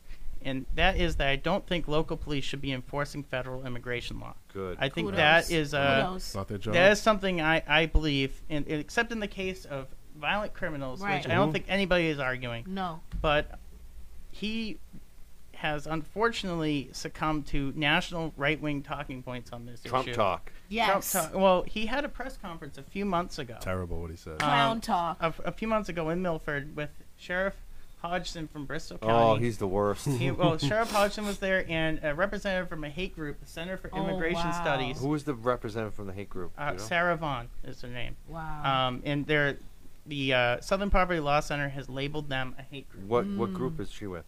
The they're called the Center for Immigration Studies. It's a very innocent sounding name. It does it not? Rolls Yeah. off the- Repeat that rolls name off so folks. Yes. Center for Immigration Studies, but the Southern Poverty Law Center has considered them a hate group. We've seen them popping Uh, up. We know some of the other ones. That's why I was wondering if it was any of the other yeah, jokers well, we know. uh, Right. But I'm sure they're all friends But with. but he he, like, he, yeah. put, he put an amendment in the budget to kind of uh, increase the amount of time that police are to hold uh, someone for a detainer um, brought forth by ICE, and he So- said he said that the the Center for Immigration Studies helped him write the amendment. Wow. Wow. So he's got a. Let's get this right. State Senator Ryan Fattman has been working with a hate group that the Southern Law, Law Poverty Yep. Center. Does he n- realize that they're a hate group at this point, or is Uh, this, well, I was actually I, s- I stopped by that press conference and someone um, who is uh, opposed to hit that issue, to, opposed to him on this issue, actually brought up the fact he was there with someone from a hate group. what did he say? How he said she served her country. Wow. Um, which I'm sure Hitler did too. I mean, but hey, well, I- I just, I just, you know, You know. I'll give him the benefit of the doubt. against that, Perhaps he didn't know they're a hate group, but um, I, I think you should at least vet the people who are helping write your Right. amendments a little more. crazy. Um, and on top of that, he, this is an issue that he uh, ha- has talked about for a while. Back when he was a state rep, he actually someone brought up the fact that if someone has a crime committed against them, they might be afraid to go forward to the police. Women. Yeah, Yeah. he he specifically said. Uh, when someone asked, "So let's say a woman is raped, they might be afraid to come forward to the police to report the crime that was committed to them." He said they should be afraid. What? Oh, what a joker. This is a creep. This is a so real jerk. I, uh, I Ryan just, I think it's, ugh. you know, we have to have a, a human stance on this. Uh, like I said, I don't think that it's the place for local police to enforce federal laws when it comes to immigration. I think they agree with that. Um, only in the case of violent criminals. And Grant Smith has uh, commented too. He said they are a hate group indeed. He's got a link to the rightwingwatch.org on the organization about It's Center for disgusting. Immigration Studies. That is crazy. So, so if this guy is in Mendon having a hate group write policy for him, someone like me is not welcome there, right? So I should. No, be, you're welcome. Oh, No, okay. You're welcome by everybody there. Just, Okay. just the Okay. I just think it's Not the state important. I think people. Sh- it, Okay. it's important that people Okay. know who who helps write his amendments. Wow, scary. That is scary. That So is- yeah, and uh, like I said, I don't think that's where the soul of the Western Norfolk district is. No. Uh, a few, um, a few important historical events. Uxbridge was where the first woman voter was. She was actually uh, took over to vote during a town meeting back in the 1700s because her husband was ill and couldn't vote, in the town meeting voted to allow her to vote. Um, Mendon was where the the the uh, basis for the Declaration of Independence came from, the Mendon Wow. Resolves. There's been several moments in abolitionist history that took place That's there. awesome. So I, I think that that's not where the soul of the Right. district is, and Wow. that's It shows that important. it's got a history in that town. And I town, think it's important that we, we kind of go back this to that. Right. exactly. and vote Tom. That sounds like America. How there's always there's always two sides of this. To me, it's so obvious which is the right side of history. We have another phone call. Who's on the phone? Oh, it's Cheryl Nadolny. How are you? Hi, Cheryl. How are you? Hello. Hi, guys. Hi, Judy. Long time no see. Oh, yeah, Judy and I were together all day all today. day, all day. Not enough time. Doing bad stuff. Not enough time. Oh, Absolutely. stuff, Never enough Steven. time. Getting too spicy. I, Yeah, it was I was- spicy. I was reading online um, that Tom supports uh, nurses in safe staffing limits. In question one, um, I think I read that somewhere, and I wanted to ask his opinion on question one, and if that's true, and if so, I thank him. I, I fully support it. I've actually gotten the Mass Nurses Association's endorsement. Nice. Um, because I- I just think it's it's common sense. I- yeah, I mean, well, thank you, we've all because been- I'm a nurse, uh, and that means a lot to us Oh, politicians. thank you. course. Well, uh, and you know, I, I think it's an important, I think it's an important question. I, I urge everyone to vote yes on it. Yes. Absolutely. Excellent. Well, With the Young great. Jurks. Thank That's you, Cheryl. awesome. So We I'm going to love tell you. all my We thank nursing you for the friends to call. vote for you. Yes, yes. Excellent. Yes. Yes. Well, thanks, guys. I'm going to run. I'll let you do your, your thing. Thank you, Yes. Nurse Nadolny. Thank you. You're very welcome. Take it easy. Bye. Have a good one. Tom Merolli, right? I Yes. said your It's actually Merolli. Morale. Merolli. Merolli. It's like M E R everybody, you know, it's funny. Uh, I. You don't even know what you need to know how to say it right. You just have to vote for it, right? Yeah, Yeah. exactly. Just look Yeah. at on the ballot the one that starts with the M, not the F. You know. Just, just think about Don't rolling do the up. fat guy. Yeah. Rolling. Mer- Mer- Rolls Royce. Just yeah, we're think of gonna that. roll it up. We're rolling. 617-903-7464 is our phone number. We're speaking a candidate for uh, state senate, Tom Merolli. Uh, he's running against uh, an incumbent Republican. Who and you'll he's a have on Democrat. if he wanted to come on, right? If he wants to Yes, come on, he can totally. He can come on, Totally. but if you think he will, Nah. nah. Hey. Nah. You get grilled over come cannabis. If you if you uh, really believe what you're talking about, it shouldn't yes, matter where you go. Absolutely. I Hey. kind of doubt it. you You should gotta be go in the proud. lines Hey, hey, I'd love to. He didn't answer I'd your love- email. I'd True. love to debate him on this show. Actually, Right. If- Wow. Yeah.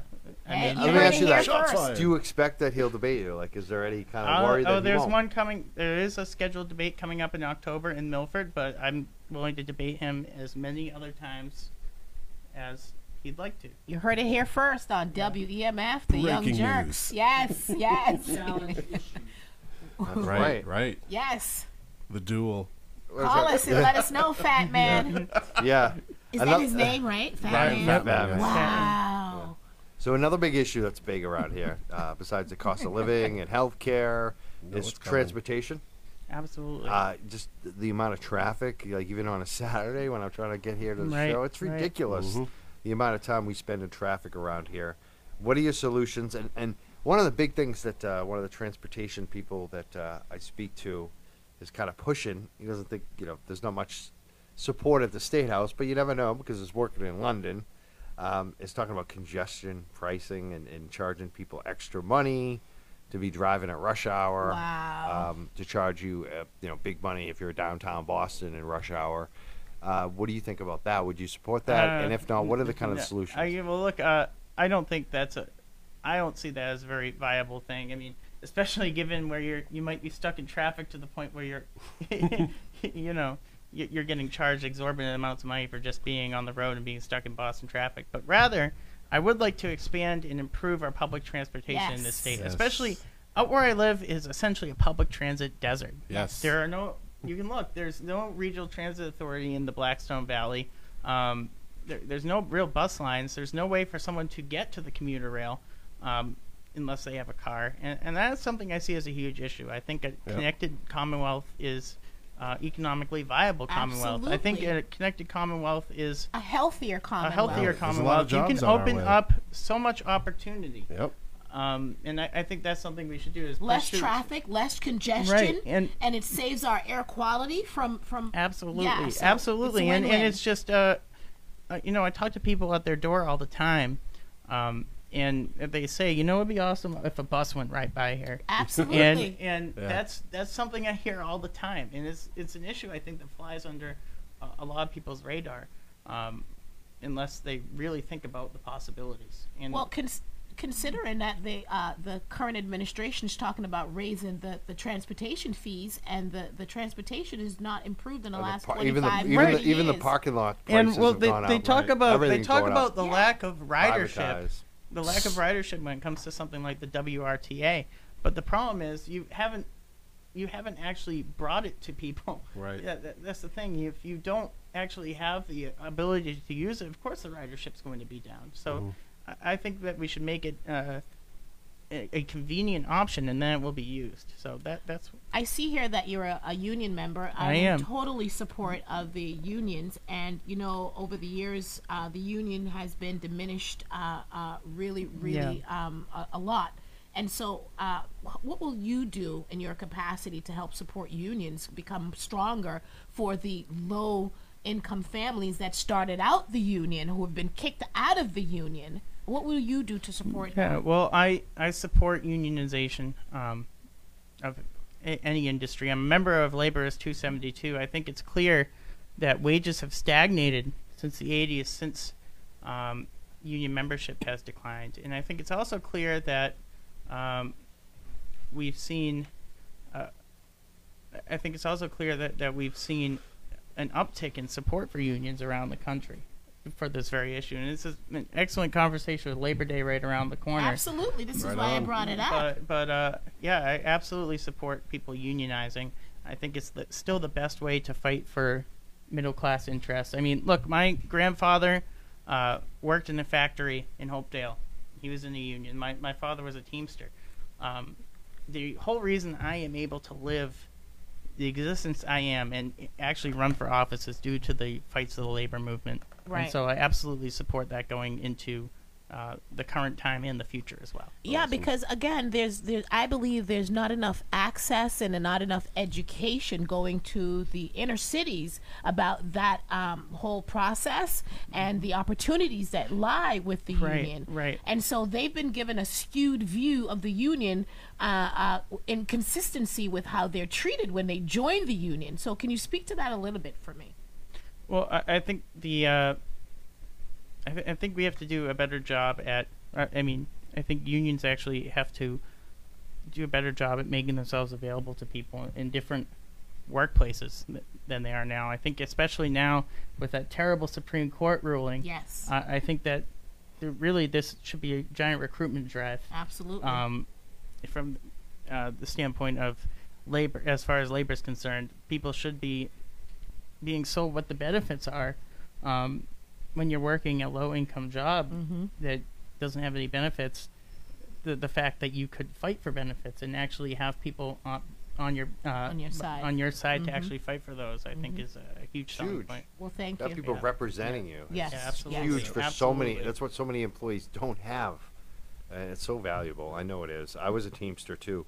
Um, y- you know, your name again is Tom Merolli, which is so easy. We're gonna roll with it. Can we roll? Are we gonna roll with it on November sixth? Yeah, roll with it. Is Yeah, and, and that you'll be on the ballot November sixth. Uh, we want you to come back. Will you come back on the show Yeah, closer to the election yeah, too? Yeah, I'll come And, back uh, close to the election. Perfect. If you want to reach out to him for any forums as well, or you want to work on the campaign, it's Tom four MA. So it's the number four, Tom number four MA at gmail.com. Um, you have a website too, right? And Facebook and all Yep. that? Oh, It's yes, I do. Tom uh, 4ma.com. And he's got a phone just number want up to, there. yeah, I just want to say something too. Uh, this is a very, very grassroots campaign. Uh, when I started, it was about a blip. Um, since then, I've knocked on over 18,000 doors. Wow. Yep. Um, we've gotten 88 people out to knock on doors one day in Milford That's great. on a nice summer beach day. Uh, and we've gotten Awesome. the endorsement, uh, several endorsements from around the state. Our Revolution, um, or Greater Worcester Our Revolution, several unions. They, Uh, they endorse you? Yep, yep. That's the great. Environmental League of Massachusetts, and it's just been growing and growing and growing. So I'd love for you to be part of this grassroots effort to take back a very important district from someone who I don't think represents Massachusetts values or, or someone that doesn't represent our district's values. So the fact you wouldn't get back to Steven, just dri- that that really gets on my craw. Like, Mm-hmm. I, I just don't get that. That's crazy. Yeah. We know we know all about you, Steven. and and the, you know me, and I wasn't just going in there with the opioid issue and everything. You're you a know, veteran. we- You're a veteran. that and our, he, he's okay with another veteran apparently Right, right. being a rate or, or Right. being a You you know respect that a hate speech Yeah, person, yeah, a hate yeah. a hate group Yeah. person, but right. he doesn't want to speak to you. The peace loving veteran. And. I'm in there, you know, talking about the opioid epidemic, which is still huge. Even we're, you know, in our county, there's nowhere in Massachusetts there's not. Um, there was an, another overdose kid I went to school with again this week. Wow. Um, it's it's still going hard out there, and I won't say which pharmacy or whatever, but it was in Milford, and I was asked, you know, I was getting my Narcan and, and saying, I, you know, I was talking to the pharmacist and saying, you know, I think it should be free for everyone to get this, and they're like, no, then they'll be in here all the time getting it. I'm like, who's they? She's like the junkies. I'm like, that's terrible. You know, that's a, that's a, that's a terrible way to to be talking to someone. You know, what if someone I love is struggling could, through it, that? well, like, it could be any or one of someone our just lost daughters somebody, or right? your friend or your every, family every member. most person that it we has label junkie, Look, at, at this point, Yep. I I think that everybody knows, knows someone close who's Right. been affected by this terrible, terrible, terrible disease. Um, and I think that's exactly what it is. There's a disease. Yes. And the, the problem is, I hear all the time, well, it's a choice. Um, and Mhm. even if even if it was, you have to have the you have to have the tools to actually get out of that situation. Right. And when you there are no beds available or no long term treatment programs available or you have no place to turn, then how are you supposed to do that? Right. and and with this disease, uh, from a medical standpoint, you can't fix it on your own. And uh, I've I've I've seen you know what it does to people firsthand, and you can't fix your on fix it on your own. One of the first things it does is it isolates you, and you seek that isolation more and more, and it- that becomes just as deadly as the you know the devil you're dancing with with the medicine, and or gambling or whatever the, Yes. the addiction is that Yeah. starts to spiral out of control, and you. yeah. But like with the with the opioids though, like people say that's a choice, and it's like may, no, like after three months, I mean after uh, three weeks, it's not a choice anymore. That stuff is latched on, and it's sending And different you didn't signals through your prescribe. brain. Well, number one, that no one's mentioned. You didn't prescribe it for yourself, Steve. Right, Yeah? exactly. You, I mean- and, you exactly. and you and I can speak to this. So Mhm. can uh, uh, uh, Mike. Right. You know, we, we both we all suffer from the pain. crazy uh, Right. thing And it's i- prescribed by yesterday- doctors. Yesterday, you know, was uh, Overdose Awareness Day. Correct. Yep. And uh, they had a s an event in Milford uh, for it, and they had this tree set up of portraits of people. And now I'm Mhm. tearing up a bit. Mm. Um, of portraits of people who from the area who who overdosed, loved ones. You could bring your picture of your loved one. And the Mm. crazy thing is just how many pictures there were. Who I recognized, and on top of that, how many people I knew would be up there, Wow. but their pictures weren't brought. And Wow. I just, Wow. it was. Uh, The, yep. That must have been something to know people, but you didn't realize that it, they, you know, I can imagine It's because we don't know. We don't know. All they're being We- shamed. We hear about they- some. these people are being shamed so badly that, that you know they don't put their things in the The obituaries obituary, yeah. because they don't because they, they- get people some coming up and tell do. them it's their Every fault. once it's every once in a it's while, a, it's, don't. it's Terrible. A, It it is. It is an epidemic. It really is, and I- I think that you know, like I said, you the long term programs need to be there. That's Yes. right. And you know what? Like, people are saved. Like, I the, the problem with this issue is that so many people uh, don't come back from it, and it is kind of hopeless. But you know what? Some are. Like, it, it- whether it's alcohol, opiates, wh- wh- whatever drug it is. Yeah. Mm-hmm. I, we know. I mean, my uncle has been saved. Like, you know, people do get off drugs and alcohol, but They do. you know what it usually They takes? do. Like 10, 15 times to go back, like to keep trying. Enough. That's usually what it takes. And that means we have to keep them alive Yes. so they can try 10 or 15 Yes. times. Yes. That's what it takes sometimes. Yes. And sometimes it only takes once for some people.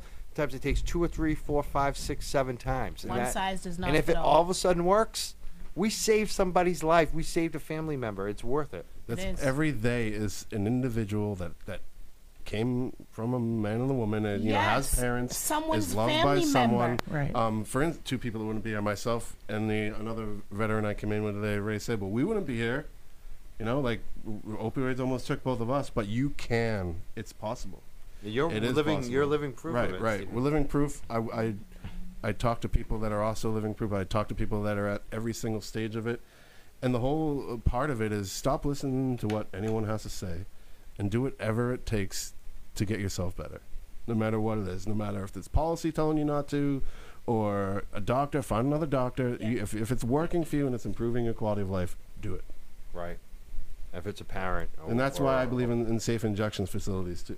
Right. Because Where, you- where do you stand on those? Well, I just I think that we need to push long-term treatment. Um, I, I don't necessarily think that subsidizing these facilities without making long-term treatment part of it. Mhm. Um, what if we do though? Because I Right. think that's pretty much what it is. It's the entry Right. point. It's the entry but point I- to I see recovery. There's a there's something to be said about. I, I think that if we were to implement this sort of policy, the, the only way I would be for it is if you kind of sign a release saying, okay, now you're going into a treatment program.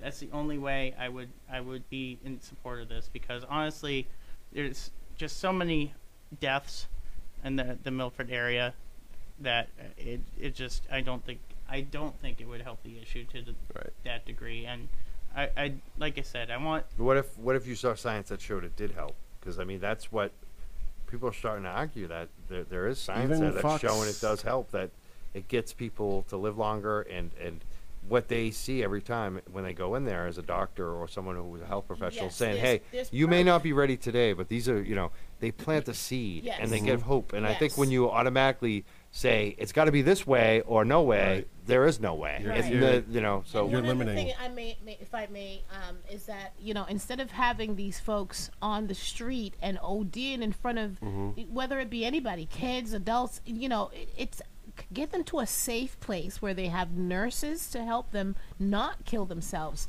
And I don't know if you know the numbers in Massachusetts of all the overdose, Mhm. but these numbers are up. these numbers are astronomical. It's staggering. You give someone that comes into like a safe injection site, you're the first thing you're giving them back is dignity. They're not having to find a place dark and behind some building.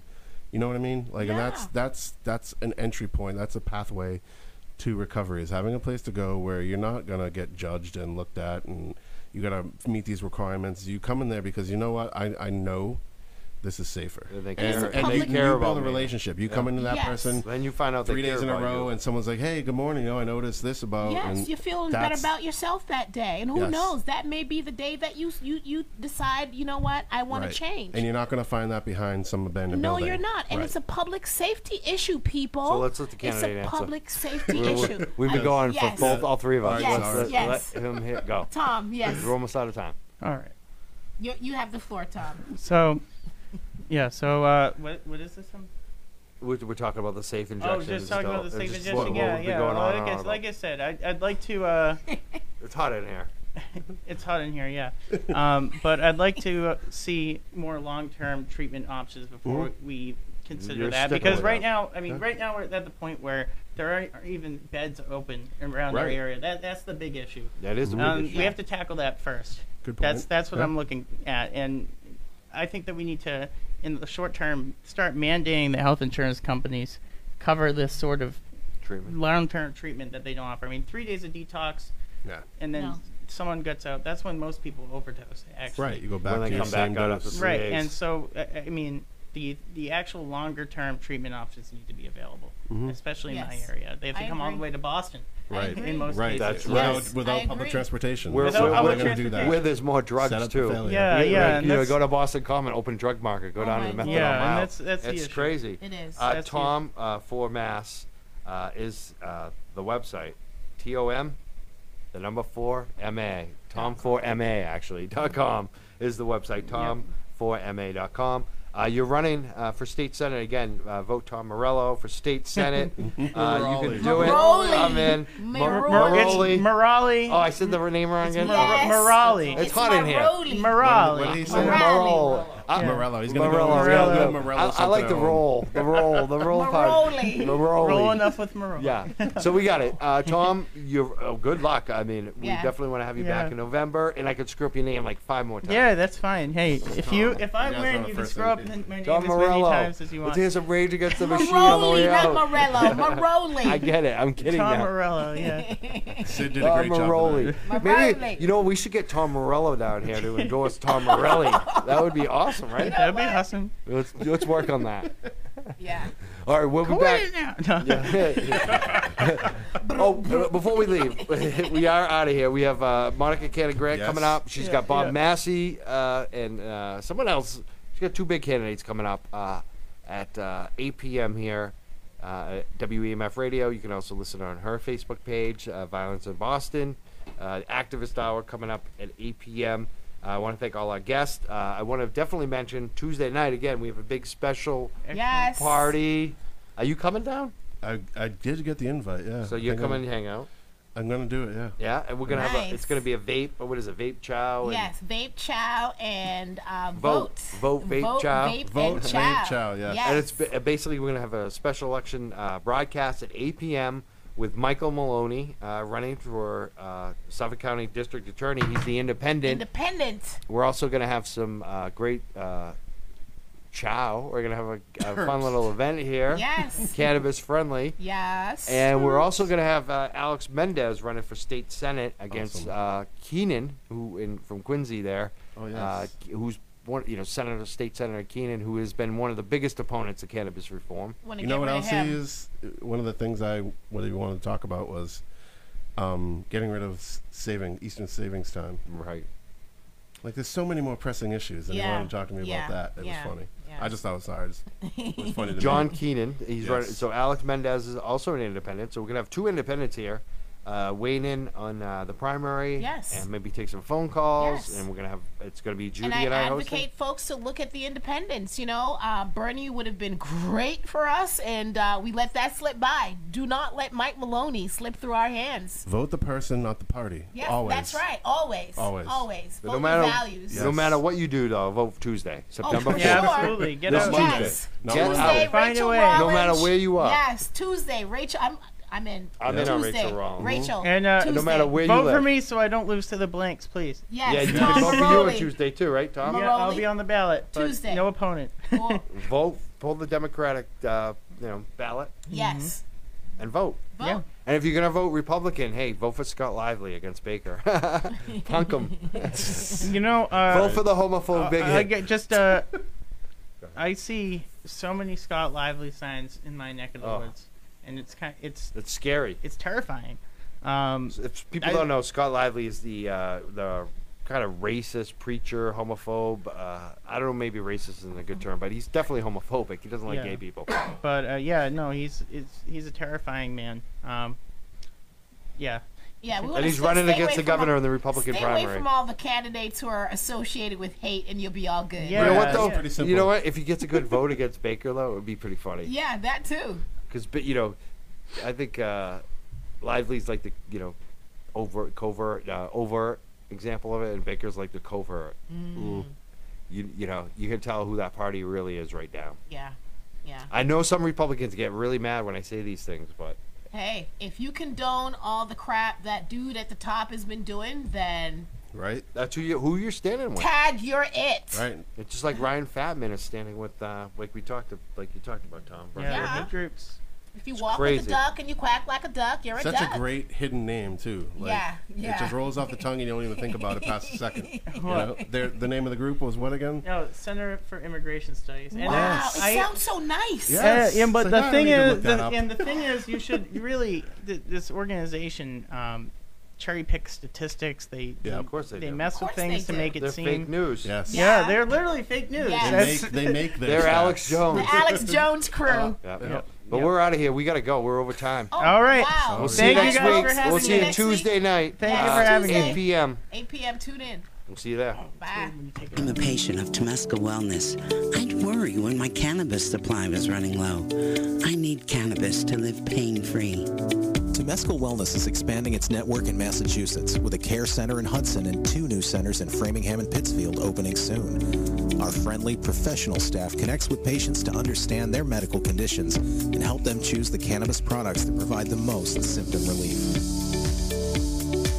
Just called the number on their website, and a Temescal wellness specialist walked me through applying for the Massachusetts Medical Marijuana Program. Once I was approved, I went to the center in Hudson. Not only did they have my favorite strain, they recommended a low-dose edible that's helped with sustained symptom relief.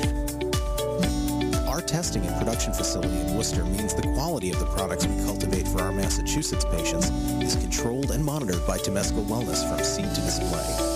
And we apply the same rigorous standards to the third-party retail products we carry. Temescal Wellness took all the stress out of getting the cannabis products I rely on. Visit ma.temescalwellness.com to learn more and get connected to the Massachusetts Medical Cannabis Program. Temescal Wellness, quality cannabis for a better quality of life.